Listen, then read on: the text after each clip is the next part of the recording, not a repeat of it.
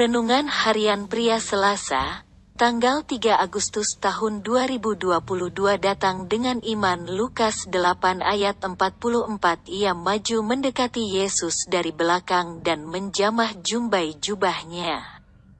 Dan seketika itu juga berhentilah pendarahannya.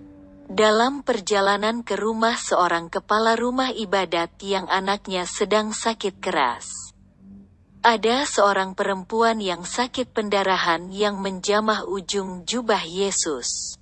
Dan ketika perempuan yang sakit pendarahan sudah 12 tahun itu menjamah ujung jubah Yesus. Seketika itu juga pendarahannya berhenti.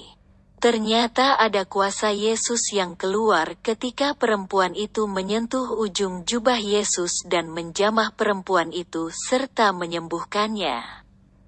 Tentunya pasti ada banyak orang yang mengelilingi Yesus pada saat itu. Dan tentunya pasti ada orang-orang yang sakit juga yang menyentuh jubah Yesus. Tetapi mengapa hanya satu orang saja yang mengalami kesembuhan?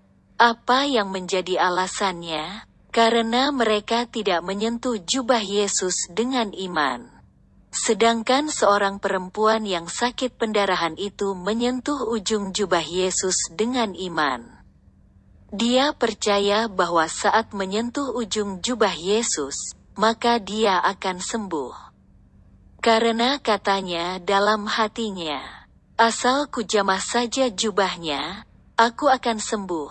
Matius 9 ayat 21 masih banyak orang-orang percaya yang datang kepada Yesus, tetapi tidak mengalami kasih dan kuasanya. Karena mereka datang kepada Yesus tanpa iman. Mereka datang kepada Yesus hanya karena kebiasaan saja.